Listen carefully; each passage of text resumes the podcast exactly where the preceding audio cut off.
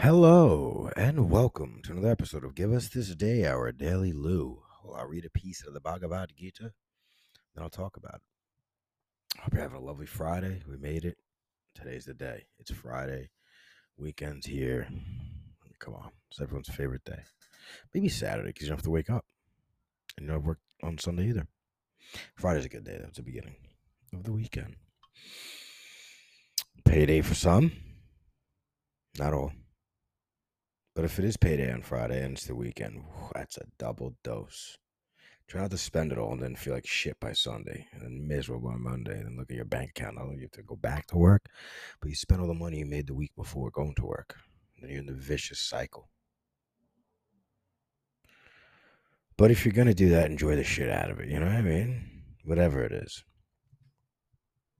So we're at chapter 11 The Cosmic Vision uh, Arjuna is explaining everything he perceives Krishna to be. Because Krishna's finally showed Arjuna the many spectacles, everything. Because for a long time in the Gita, the Krishna is just the charioteer, Arjuna's charioteer into the war, until eventually he's like, oh shit, into battle. And he's like, oh shit, you're Krishna. Vishnu incarnation, look at this. Here we go.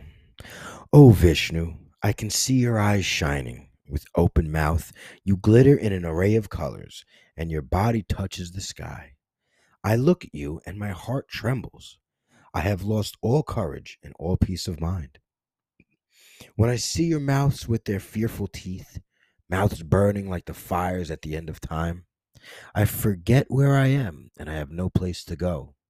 O Lord, you are the support of the universe. Have mercy on me. Yes, I will repeat it. O Vishnu, I can see your eyes shining with open mouth. You glitter in an array of colors, and your body touches the sky.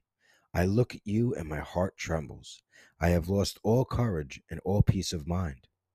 When I see your mouths with their fearful teeth, mouths burning like the fires at the end of time, I forget where I am, and I have no place to go. O Lord, you are the support of the universe. Have mercy on me.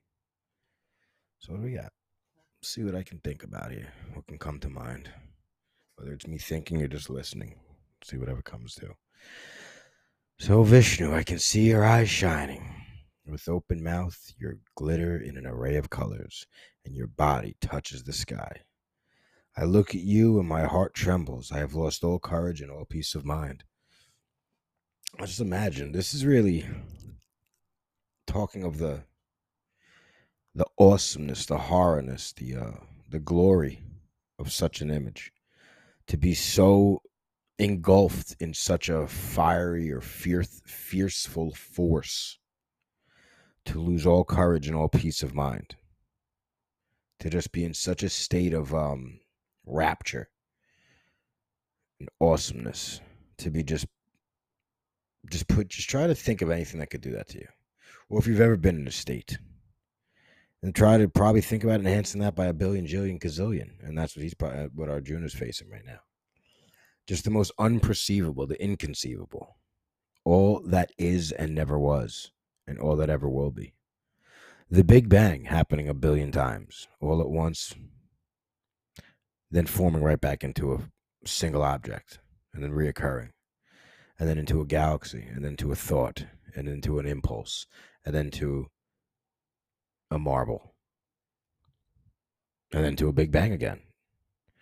Catastrophic events rising, nature occurring, fucking asteroids coming, the rape and murder of a whole village, the fucking birth of a beautiful newborn to a loving family, all at once. Everything always. When I see your mouths with their fearful teeth, mouths burning like the fires at the end of time. I forget where I am, and I have no place to go. The end of time, I forget where I am, and I have no place to go. That doesn't sound like a bad thing. Just imagine mouths burning like the fires at the end of time. I forget where I am, and I have no place to go.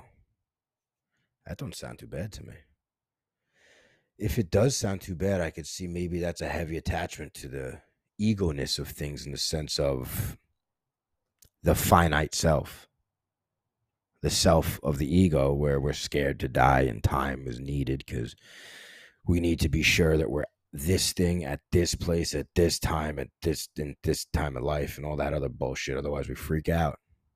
I was out of my head. It was the drugs. I don't know what that was. We freak out. We don't have that sense.